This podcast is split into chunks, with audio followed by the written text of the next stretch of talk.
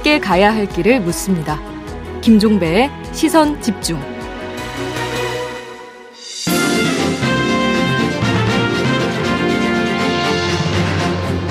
네, 윤건영 의원과 함께하는 슬기로울 정치 시간입니다. 어서 오세요. 안녕하세요, 윤건영입니다. 선대위 이제 정무실장을 맡으셨어요. 네, 그렇습니다. 네, 중책을 맡으셨네요. 예, 하여튼 뭐 과분한 자리입니다. 알겠습니다. 뭐 좀 관련해서 앞으로 좀 여쭤볼 게 이제 더 많아질 것 같습니다만. 네. 어, 지금 뭐 이 선거판의 최대 한 이슈는 이준석 대표이기 때문에 네. 관련해서 한번 좀 우리 의원님 어떻게 보시는지 한번 좀 여쭤볼게요. 이 행보 지금 어떻게 지켜보고 계세요? 저는 한마디로 박근혜 시즌 2라는 말이 떠오르더라고요. 어떤 점에서요? 일종의 대자뷰 같은 장면이 두 개가 있는데 하나는 음. 옥새파동. 아. 2016년도에 박근혜 청와대의 공천 압박을 못 이겨서 김무성 당대표가 옥새를 들고 부산으로 간 적이 있지 않습니까? 옥새 들고 나르샤 그거 그렇죠. 네. 예. 이번에도 윤석열 후보의 선대위 운영 방식에 불만을 품은 이준석 대표가 음. 휴대폰 꺼버리고 부산에 갔죠. 음. 이게 첫 번째고 두 번째는 박근혜 정부 시절에는 십상시라든지 문고리 3인방 이런 비선 정치가 횡행했지 않습니까? 네. 이번에도 윤핵관이라고 여의도에서 어. 요즘 회자되는 아주 유명한 말이지 않습니까? 예. 윤석열 후보의 핵심 관계자 예. 윤핵관이 선대위를 좌지우지한다라는 음. 것들은 음.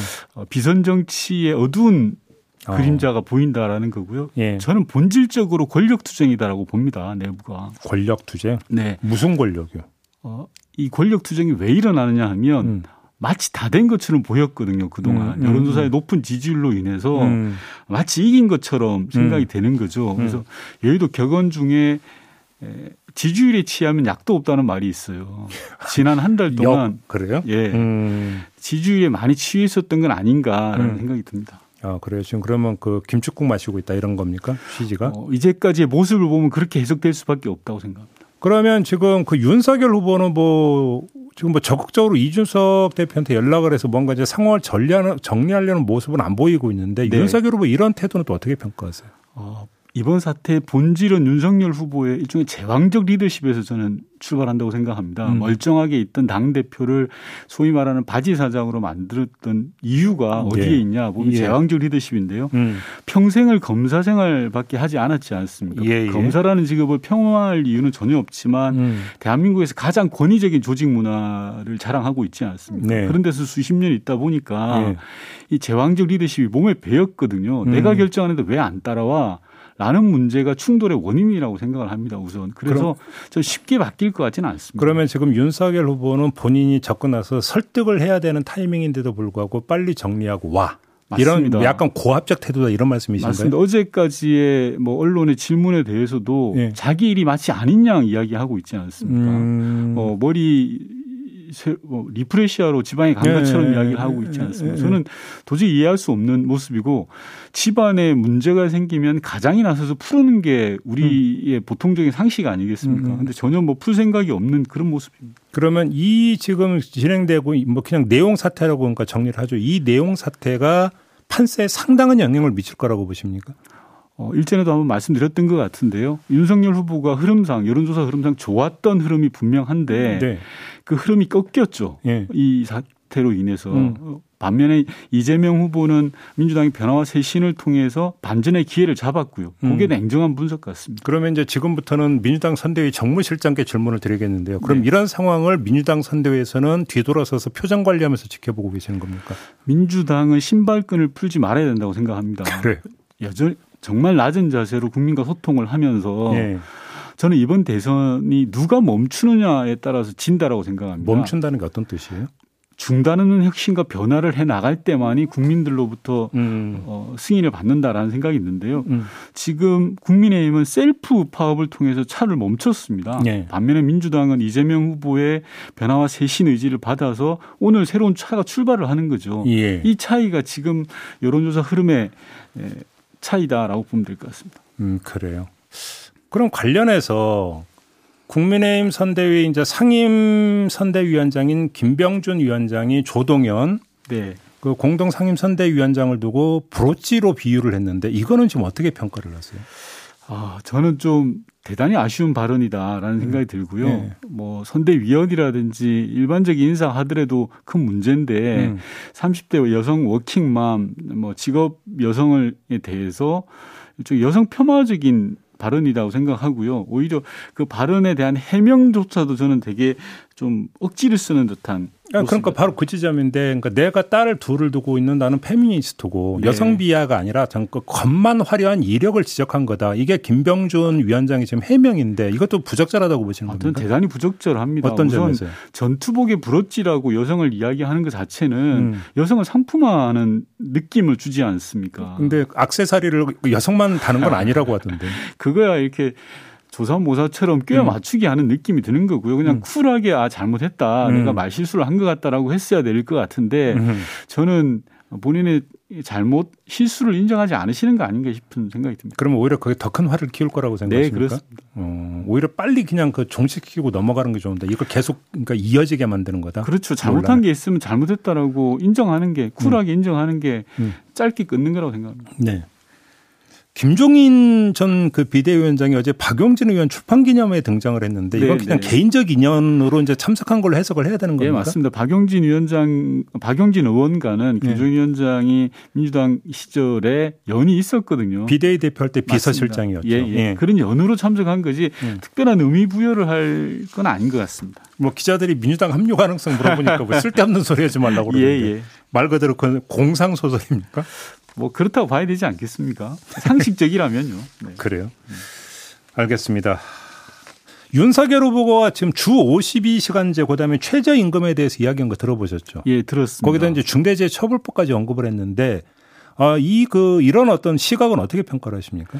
아, 저는 뭐 우선 대변인이 후보의 말이 와전됐다라고 해명을 했더라고요. 음. 근데 만약에 해명이 맞다 그럼 도대체 몇 번째 말 실수냐라는 이야기를 음. 되묻고 싶고요. 음. 심지어 대변인이 그런 의미가 아니라고 하자 곧이어서 음. 최저임금 안 받고 일할 사람도 많다라는 식으로 음. 더한 이야기를 이야기했는데 한마디로 과관이고요. 저는 네.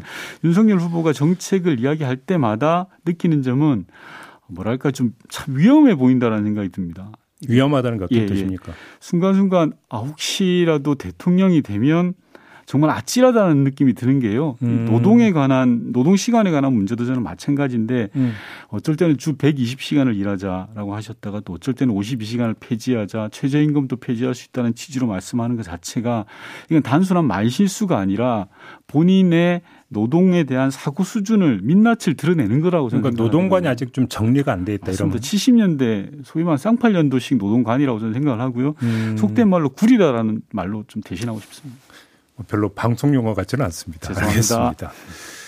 하나만 더 여쭤볼게요. 이재명 후보가 윤석열 후보에게 정책 토론하자고 제안을 한 적이 있는데 네. 어제 그러니까 채널 A 인터뷰에서 윤석열 후보가 어떻게 받았냐면 뭐 법정 토론은 몰라도 정책 토론은 별로 하고 싶지 않다고 했어요. 근데 네. 그 이유가 정직하지 않고 표를 얻기 위한 포장된 전략을 쓰는 그런 정직하지 않은 후보하고는 토론한 게 무슨 의미가 있느냐. 네. 이렇게 했는데 어떻게 받아들이십니까?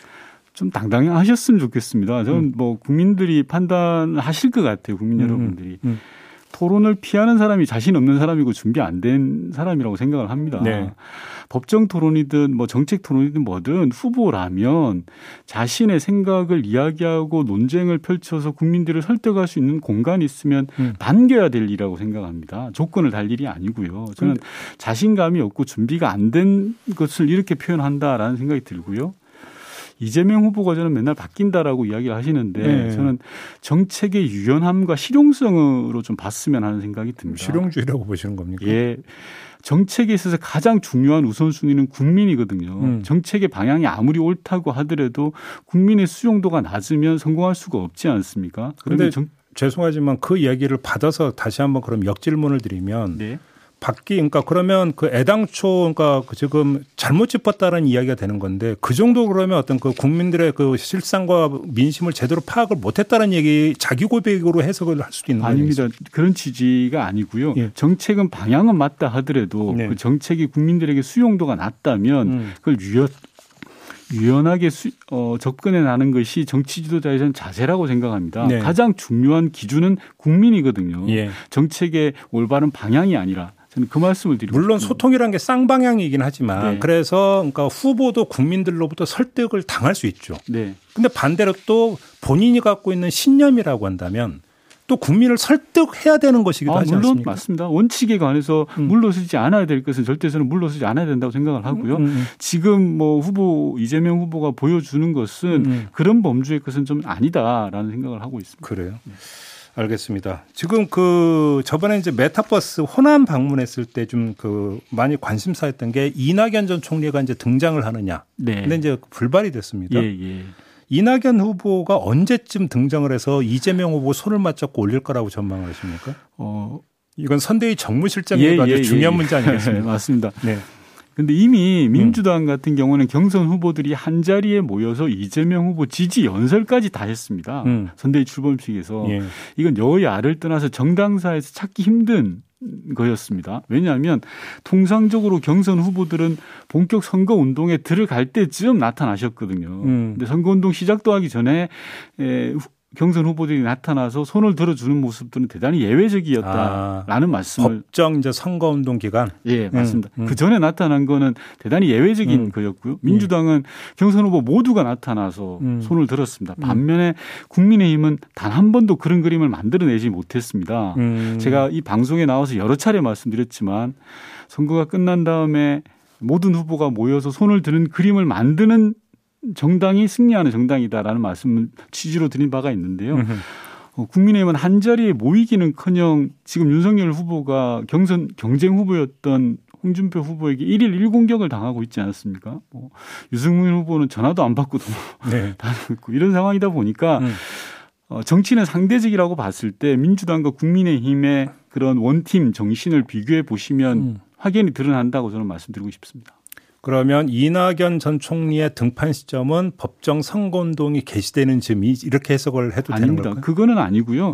예. 전에 통상적으로 보면 대부분의 경선에서 이렇게 음. 뭐 탈락하셨던 분들은 경선이 끝 이제 본격적인 선거운동이 개시되는 즈음에 등장하셨다는 거고 음. 이번에는 어떻게 될지는 모르는 그건 모르죠. 이낙연 전 총리하고 얘기 안 나눠보셨어요? 얘기를 충분히 나누고 있는데요. 예. 공개적으로 말씀드릴 내용은 아니어서 음. 네. 뭐 하더라도 등판하도록 깜짝 깜짝이 좋겠죠? 아무래도 그렇지 않겠습니까? 그리고 저는 이낙연 대표님이 음. 많은 노력을 기울이셨고 앞으로도 음. 많은 기회가 있다고 생각을 합니다. 알겠습니다. 근데 좀 이 점을 좀 그 이 냉정한 평가를 듣고 싶은데요. 네. 예를 들어서 최백은 교수, 네. 최백은 교수가 이수정 국민의힘 공동 선대위원장과 조동현 민주당 상임 선대위원장의 사진을 나란히 게재한 다음에 차이는 이라고 하는 글을 올린 적이 있었고 네. 황운하 의원이 여권 아니 여권이 아니 야권이죠. 야권 그러니까 지지층을 향해서 뭐 저학력 빈곤층 뭐 고령층 이런 이야기를 했다가 삭제하는 일이 있었습니다. 네, 네. 부적절한 거 아닙니까? 어, 뭐 저는 민주당이 얼마나 절박한가 그리고 민주당이 얼마나 겸허하고 겸손한가를 늘 새겨야 된다고 생각하고요. 네. 그런 부분들에 대한 국민들의 질책은 겸허하게 수용해야 된다고 네. 생각을 합니다. 그리고 네. 긴장의 끈을 놓치지 말고 음. 마지막까지 신발끈을 풀어서는 안 된다고 생각합니다. 다만 네. 네. 국민들의 질책에 대해서는 저는 뭐 당연히 음. 저희가 수용을 해야 되고 당연히 뭐 받아야 될 건데 음.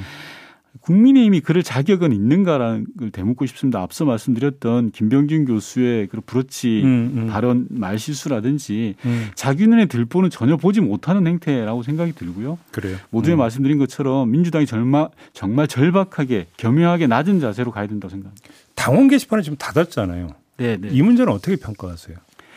권리 당원들이나 지지자들이 모두 같은 생각일 수는 없다고 생각합니다. 네. 우선순위나 정책 방향 노선에 대해서 다른데요. 음. 이견 자체가 저는 문제는 아니라고 생각하고요. 분명한 것은 민주당 지지자들이 민주당의 대선 승리를 온몸으로 한마음으로 바라고 있다라는 음. 거고 저를 비롯한 우리 민주당의 모든 구성원들이 끊임없이 노력해야 된다. 저는 뭐 그런 당내의 일종의 작은 불협화음이라 하더라도 한순간에 되지는 않지만 노력을 해야 된다고 생각합니다. 게시판이라고 하는 게 일종의 당내 언로잖아요. 네. 그러니까 그러니까 말은 다 풀어야 되는 거 아니겠습니까? 네. 당내 민주주의라고 하는 관점에서 이렇게 놓고 본다면 이건 너무 좀 그 일방적인 조치 아닌가라는 그 부정적 평가가 따라붙을 수 있는데요. 어, 저는 마음을 모아가는 과정으로 봐주셨으면 좋겠고요. 앞서 네. 말씀드렸던 것처럼 이견 그 자체가 저는 문제라고 생각하지는 않습니다. 예. 다만 그 과정들이 서로 마음을 열고 하나가 되는 과정 으로 봐주셨으면 한다. 그러면 그, 그 닫힌 게시판에 올라왔던 글 중에서는 정상적인 표현 의견으로 보기보다는 어쩌면 상처를 주고 네. 발목을 잡는 이런 요인들이 많이 있었다고 평가하시는 겁니다. 그런 부분들도 있었죠. 그러니까 이제 더 악화되는 부분들에 대한 뭐 임시 처방 아닌가 싶습니다. 임시 처방. 네네. 알겠습니다. 자 오늘 이야기는 여기까지 나누도록 하죠. 고맙습니다, 의원님. 네. 네, 더불어민주당의 윤건영 의원과 함께했습니다.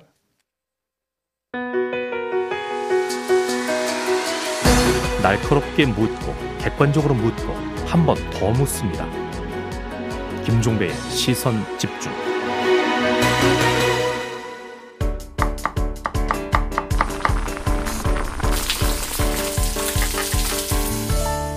밥상 뉴스.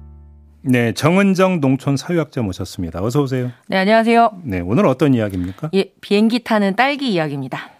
딸기가 비행기 타는 게 무슨 말이에요? 예, JB 그 비행기 언제 마지막으로 타보셨어요? 몇 년 됐죠. 그렇죠. 네. 뭐 코로나19로 이제 음. 비행기 타본 지 한참 지났는데요. 음. 하지만 이제 딸기는 비행기를 타고 홍콩과 싱가포르 심지어 전용기를 타고 날아가고 있습니다. 네? 전용기, 딸기 전용기. 에이, 그런 게 어디 딸기 아, 정말 그렇다니까요.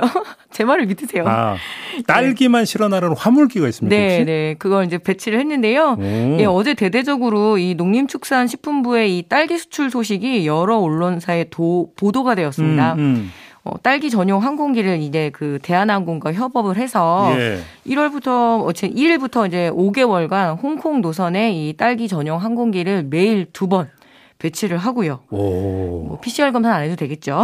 예. 예. 그리고 그동안에는 뭐 싱가포르도 전용기로 유지를 하고 있어서 음. 예, 이제 총 4월 달까지 한 약 400대 정도 이렇게 배치를 하고 5,985톤의 음. 딸기를 수송할 계획이라고 하고 이게 이제 농식품부에서 수출 보조를 한 거죠. 네. 오, 되게 비싼 몸이네요, 알고 봤더니. 그렇죠. 네. 근데 이게 뭔가 좀 긴급 조치 성격이 있는 거예요, 그럼 이게? 어, 아니 뭐 그렇습니다. 그러니까 항공 물류가 많이 꼬여 있었고요. 네. 그렇다 보니까 이제 딸기가 지금 본격 출하철이거든요. 그래서 음, 이제 음. 그 수출 업체에 한 7% 정도의 물류비를 지원을 해서 잠깐만 지금이 본격 출하철이에요? 네, 이제 딸기는 딸기에, 봄에 나오는 거 아니에요? 네, 그거는 이제 정말 옛날 분. 이제는 제철이 겨울로 옮겨졌죠. 어, 네. 그렇구나. 그렇구나. 네. 야생 딸기 참 맛있었는데. 네. 그죠? 산 딸기. 아, 딸기팅 해보셨나 봅니다. 네?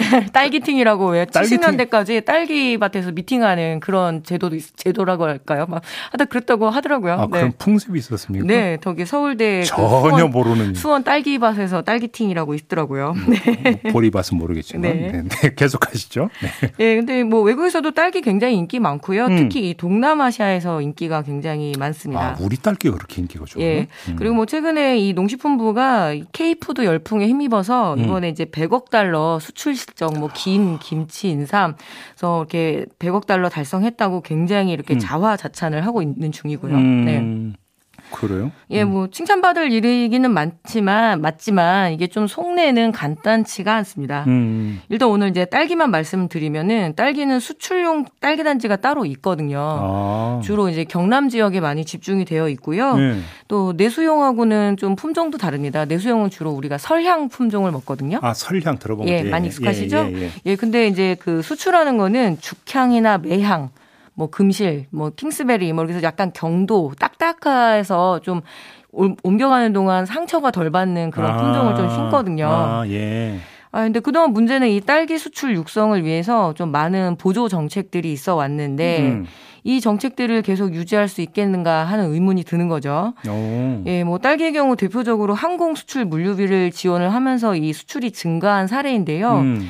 어, 앞으로 이런 수출 물류비 보조가 사라져야 되고요. 왜냐하면은 이제 WTO 체제다 보니까 오. 그런 이 산업이 계속 이렇게 자생성을 갖고 유지할 수 있을 것인가 그거에 대해서는 좀 예의주시해야 될 것 같습니다. 그러니까 지금 해외 특히 동남아에서 한국 딸기가 상당히 인기였는데 이거는 국가 보조가 좀 어떤 견인한 측면이 있다. 네, 뭐 한국 농업 매우 취약하고 네. 그래서 그 중에 그래도 전략적으로 수출 정책을 써온 품목이 이 백합하고 국화 같은 그런 절화, 그러니까 화해 그리고 음. 인삼, 파프리카, 팽이버섯 같은 품목들이 있거든요. 네. 뭐 1998년부터 해가지고 이제 딸기라든가 어느 정도 이렇게 과일, 배나 뭐 이런 것들을 좀 수출하려고 굉장히 많은 그 노력들을 해왔는데요. 음.